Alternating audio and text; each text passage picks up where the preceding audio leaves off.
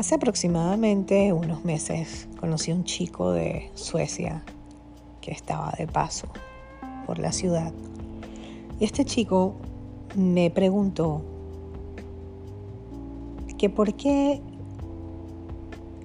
razón las mujeres de origen persa tienen la capacidad o la fama de ser sexualmente,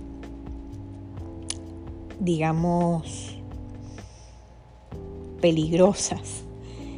Yo no lo entendí y la verdad es que me sentí un poco ofendida porque yo decía, ¿por qué me vas a decir que yo soy peligrosa por yo tener un origen y que mi sexualidad la estés etiquetando de esta manera?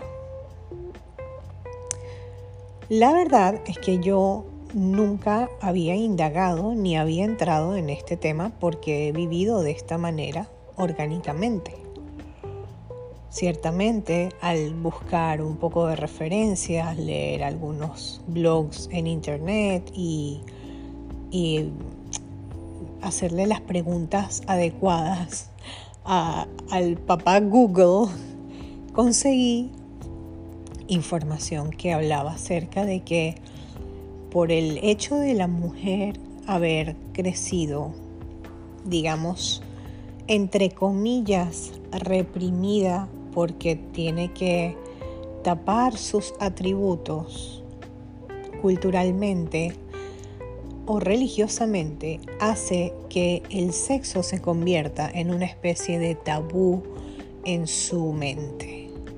Y cuando tú tienes algún tipo de tabú, esto hace que quieras explorar al máximo todo cuanto se relacione a este tabú y, buscas de alguna manera vivir el placer de lo prohibido. Es por esta razón de que las generaciones post relación tiempo de, de, de mujer, digamos, sumisa, en donde la historia convirtió de alguna manera a la mujer en una especie de figura prohibida para el sexo masculino, em, crea de alguna manera una condición o una creencia en ciertas mujeres que hace que sean sexualmente mucho más atractivas a los ojos de los hombres, puesto que estas mujeres han guardado su sexualidad por muchísimo tiempo, porque es algo que es um, sagrado, pues. Eh, ¿Qué tiene que ver esto con mi ventanita? Con esta ventanita que yo les estoy queriendo abrir y este espacio de, conversación en donde nosotros vamos a hablar y nos vamos a conocer y, estemos y, hacemos este espacio al, mundo digital sagrado. ¿Qué tiene que ver esto con, conmigo? Pues sí, en efecto, luego de haber hecho todo este, digamos, autoanálisis y observarme desde afuera, es cuando entiendo por qué ciertos condicionamientos o ciertas creencias las he tenido que experimentar a través de, digamos, la sexualidad, las relaciones y todo lo que a mí me ha formado como ser humano, socialmente hablando y culturalmente hablando, formación, factor externo. Esto estoy segura que cualquier persona que haya estudiado psicología o psiquiatría estaría súper, eh, estará riéndose por las terminologías que estoy usando, pues yo 0-1 en, en, este, en este tipo de, de léxicos. Sin embargo, bueno, hacemos lo que podemos. Ahora bien, la sexualidad. ¿Qué, tiene de diferente una eh, te preguntarás, ¿qué tiene de diferente una mujer de origen de Medio Oriente, llámese persa, afgana, pakistaní, libanesa, armenia, lo que tú quieras llamar del Medio Oriente. ¿Qué tiene de diferente el estar con este tipo de, mujeres a estar con la mujer latina, hispana, americana u europea? Pues mira, digámoslo de esta manera.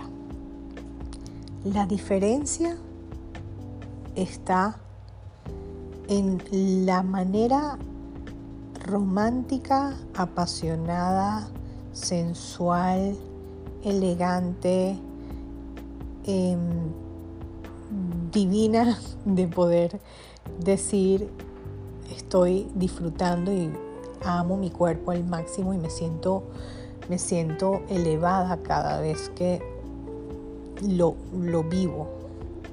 Es mi fundación, son mis raíces, son, es mi es mi conexión con la supremacía del estar dentro o, cerca de otra persona en donde tú dices, wow, de qué manera tan, tan hermosa se puede llegar a conectar una persona con la otra sin caer en lo morboso, en lo vulgar, en lo corriente, en lo, en lo, como dicen en Venezuela, en lo tierrúo o en lo chabacano.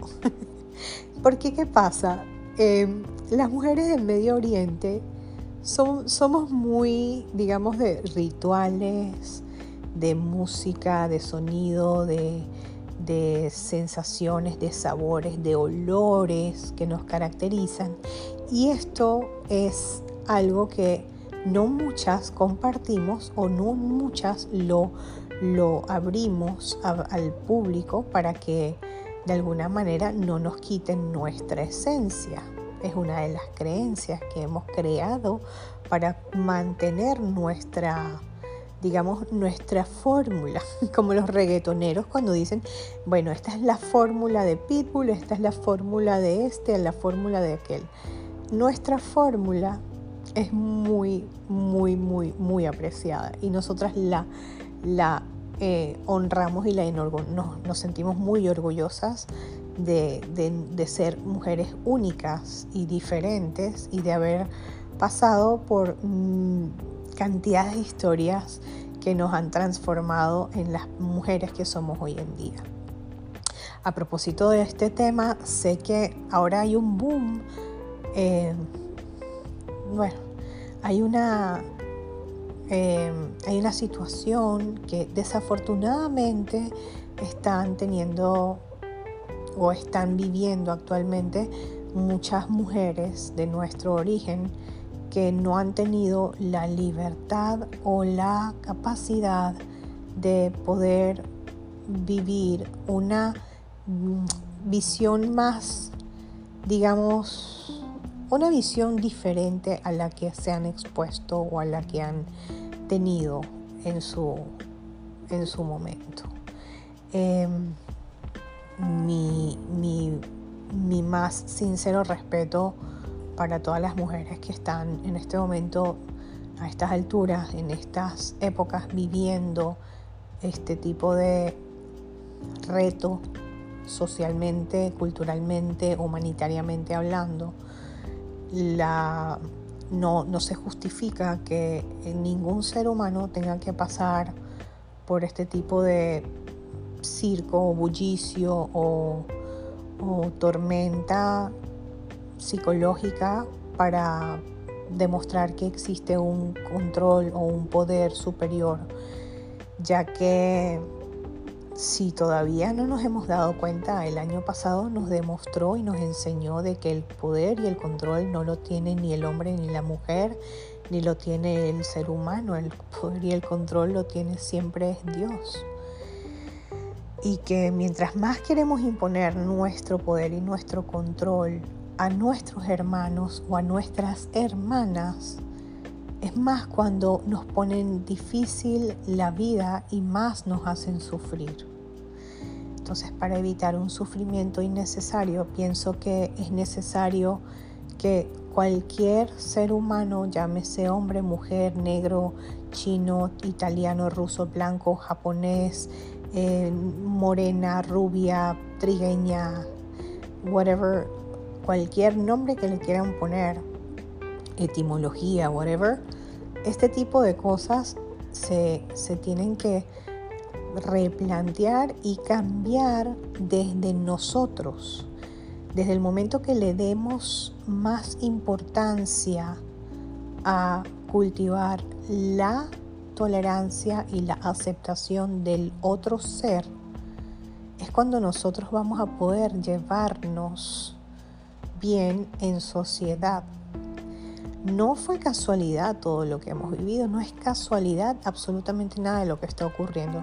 De hecho, si ustedes observan, desde que comenzó esto de la, del, de la pandemia, del virus, el nombre que le hemos puesto, desde que ha comenzado esto, ha desencadenado ciertos movimientos sociales que han ido pasando por todo el, el espectro empezamos porque el color de la piel, luego pasamos por una raza asiática, luego pasamos por la raza afroamericana o la, africana, luego entramos hacia el, eh, nos fuimos abriendo un poco más en el espectro y entonces empezamos a hablar de la, de la, ahora estamos del lado de, de, las mujeres que, que están siendo amedrentadas en, en, un país. Y este despertar colectivo nos ha abierto una especie de abanico en donde nosotros hemos podido estar en el zapato o en la piel o en la historia de cada una de estas especies, razas, culturas y religiones que durante miles y miles de años han sido, digamos, esclavos de sus propias historias las historias que se han contado, que se han narrado y que se han continuado contando a lo largo del pasar de la historia. Para poder hacer cambios y para poder mejorar las narrativas, hace falta que hayan generaciones valientes de seres humanos que expongan su naturaleza, sus historias y lo, lo presenten al mundo para ser inspirados o inspiradores de un agentes de cambio. Así que un aplauso de pie para todas las personas que se han sensibilizado en cada uno de estos eh, sucesos mundiales y que han tenido la valentía de alzar sus voces para hablar en nombre de esas personas que quizás no saben que hay otras personas al otro, al otro lado del mar apoyándoles, entendiéndoles, soportándolos. No soportándolos aguantándolos, sino supporting them, like giving them the support, like I'm helping you and I and I'm here for you and I can understand you, I see you, I hear you, I am here. Um, I am not, you know, self centered.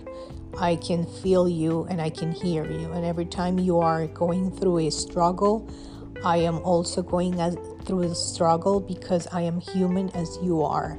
No matter the religion, the, the age group, no matter your social situation, your it doesn't even matter where you were born or even if you still have a religion. We're all the same and we are all part of this round thing or plain thing called Earth, and we're all here to learn. And your my, your your process might not be the same as my process, but trust me, I can see how your process has influenced or affected my own process. And this has been a great journey. So keep going and never stop. Um, sí es verdad que hay días en los que uno tiene como que el desánimo y dice basta ya, hasta cuándo, hasta cuándo nosotros lo podamos permitir. y, y la experiencia de cada uno es diferente. Ahora hay personas que están pasándola súper, hay personas que la están pasando muy mal, estamos todos pasando por situaciones em, dramáticas en nuestra vida. Ahora, no, no soy una mujer de, de encadenarme, así que hasta aquí llegó el segundo, um, the second chapter of my podcast. Tell me, you know, give me your, your thoughts, give me your opinions um, denme su feedback acerca de qué les está uh, atrayendo más acerca de conectarse conmigo a través de esta plataforma y crezcamos juntos o continuemos creciendo juntos. Take care.